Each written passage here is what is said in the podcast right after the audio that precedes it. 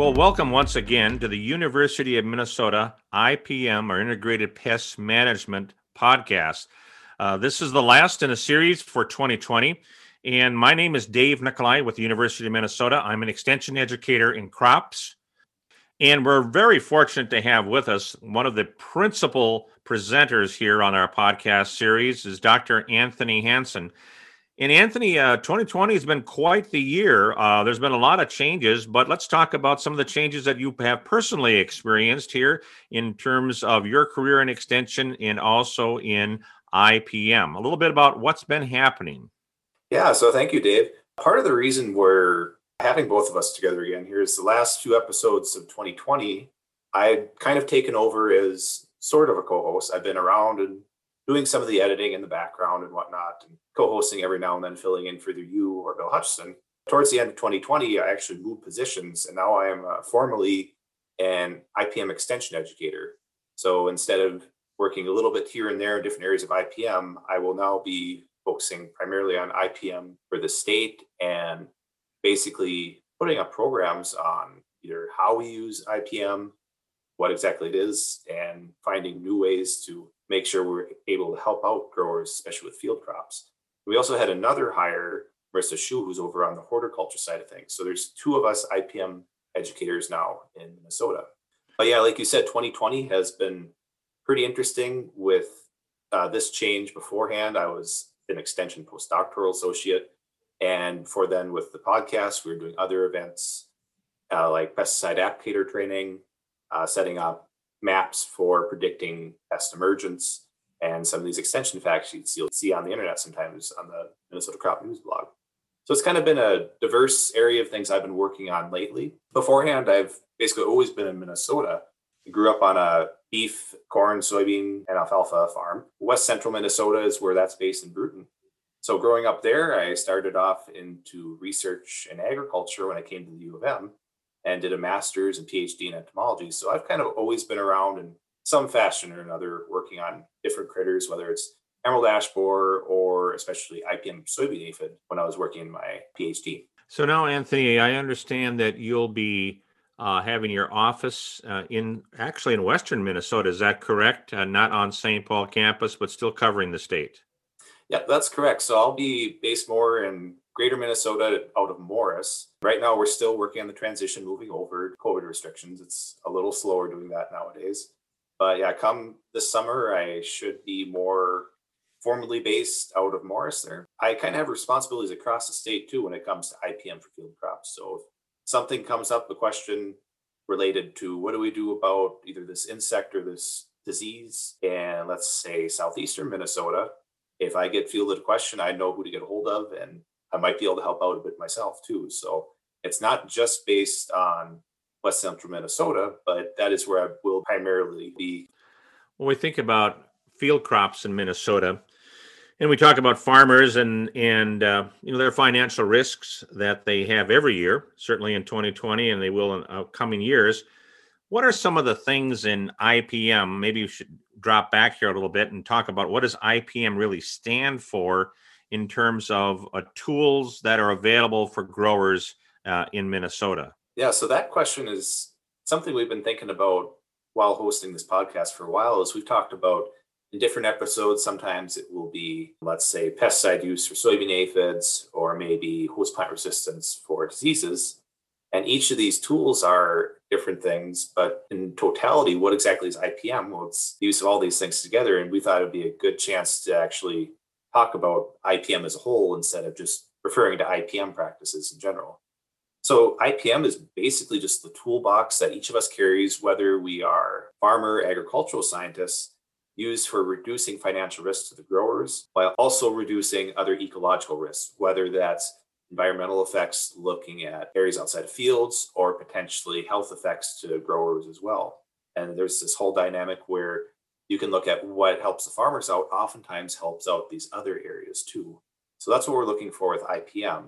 This toolbox, for me, growing up a farm, it's multi-generational farm. You look at some of your old toolboxes, you have the tools you really take care of. And then sometimes there are ones you either forgotten about or didn't even know your head. They might be your uh, grandfather's for all you know, and you find them at the bottom there and you realize, oh, this actually could have been pretty useful if I knew about it. So that's part of the point of IPM is using all these tools and sometimes finding out things you didn't know about. You're adding a new tool to your ability to use for managing your crops and using those all together. You sometimes can help out either your workload or uh, your ability to make a living farming as well. So let's talk a little bit about uh, specifics or examples. What's a, what's a real world example of a tool in this toolbox, and maybe um, a pest that we're talking about in terms of having to know a little bit more about its biology? Can you give us a couple here? Sure. So the first I'll talk about, I won't say this is first line of defense. Honestly, it's actually the last thing we want to use are pesticides but it is probably the most important one to talk about because that is somewhat what IPM is centered around sometimes is reducing pesticide use, but using it when it is actually correct. So basically use pesticides when it is the right time. And then that way you are making sure that you aren't overusing pesticides, possibly breaking that tool due to resistance and actually getting use out of it as well. So probably the best example in the state is soybean aphid. I'll probably come back to that a few times in this episode, and I have before because that's what I did my PhD dissertation on. Beforehand, other folks at the U of M developed what we call economic thresholds or economic injury levels for soybean aphid. And that's specifically when you should be using these insecticides for soybean aphid. So in that case, the economic injury level, that's where the cost of applying insecticide, cost of application plus what you're actually putting out there is equal to whatever yield loss you would get from that number of aphids. So you hit about 670 aphids. That's about the break even point. So we use that to decide okay, when should we actually be spraying these insecticides? A little bit beforehand. So you make sure you go, aren't going over that 670 level. And that threshold was figured out to be about 250 aphids per plant. If you trigger your time to spray then, then you know that by the time you get out there to spray, you shouldn't be at that 670 level yet, ideally, as long as your insecticide is working. But that gets into the danger a little bit too of relying on just one tool.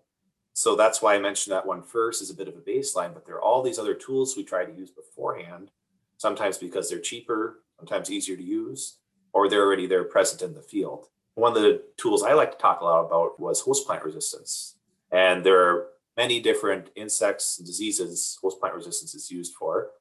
But again, soybean aphid is a good example there, where you have the genetic traits. These can be naturally occurring, where you go through traditional breeding. Uh, in this case, they went back over to Asia, found plants resistant to soybean aphid, and then crossed them over into lines of soybean we had over here. It's oftentimes basically a compound that's in the plant that might harm the insect that's trying to feed on it. And we refer to that oftentimes as antibiosis. And then there's two other types of resistance as well antixenosis, which is essentially kind of repellency that the insects land on it and they decide this either doesn't taste good or it's not hospitable and they go somewhere else. And then the third one is tolerance. That's where you can have many different insects or disease on there and plant really doesn't have any yield differences based on what you find on there. So we see each of those in different systems sometimes. And you get over to weeds, host plant resistance really doesn't affect those as much, except in rare cases where maybe you get a parasitic plant, which you don't see in field crop situations too often. So that's what I was going to ask you about um, in regards to, you know, we talk about soybean aphids as as a as a prime example here, but let's talk a little bit about some other insects, maybe in some other crops um, that would be covered. And then I think you alluded to um, plant disease and uh, weeds for that standpoint. Are they all uh, within the realm of IPM? So, kind of a two part question there. Yeah. So, it, IPM is not just about insects. So, I'm trained as an entomologist, but I also had training in plant pathology and a bit in weeds too, and especially also working on a farm, working with all three of those as well. So, integrated pest management got a lot of its start working with insects, but a lot of other work in the other fields came about the same time. And that's where all these come together. So when we're usually talking about integrated pest management, for field crops especially, it usually is diseases, weeds, and insects. But you can get into other areas too, let's say mammals, deer, get into birds as well, which might be a little more common if you're more on the vegetable production side of things, uh, getting into protecting more fragile crops or fruit there. So it's really anything that can get into your field and cause damage to your plants. But yeah, those are the main three we're usually talking about.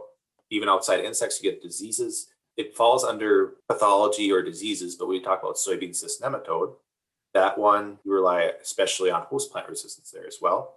And then you get over to corn, you'll get some of these other diseases, uh, especially Goss as well, has been coming up lately. And we talk about host plant resistance there as well. And the trickier part with some of those diseases is you can't oftentimes target them with fungicides very easily, or if it's other types of diseases that are bacteria, you could have essentially uh, bactericides or basically antibiotics you can apply, but they may not really work that well due to timing. So we rely more on the other tools like host plant resistance. And that can lead into another tool we have, which is biological control.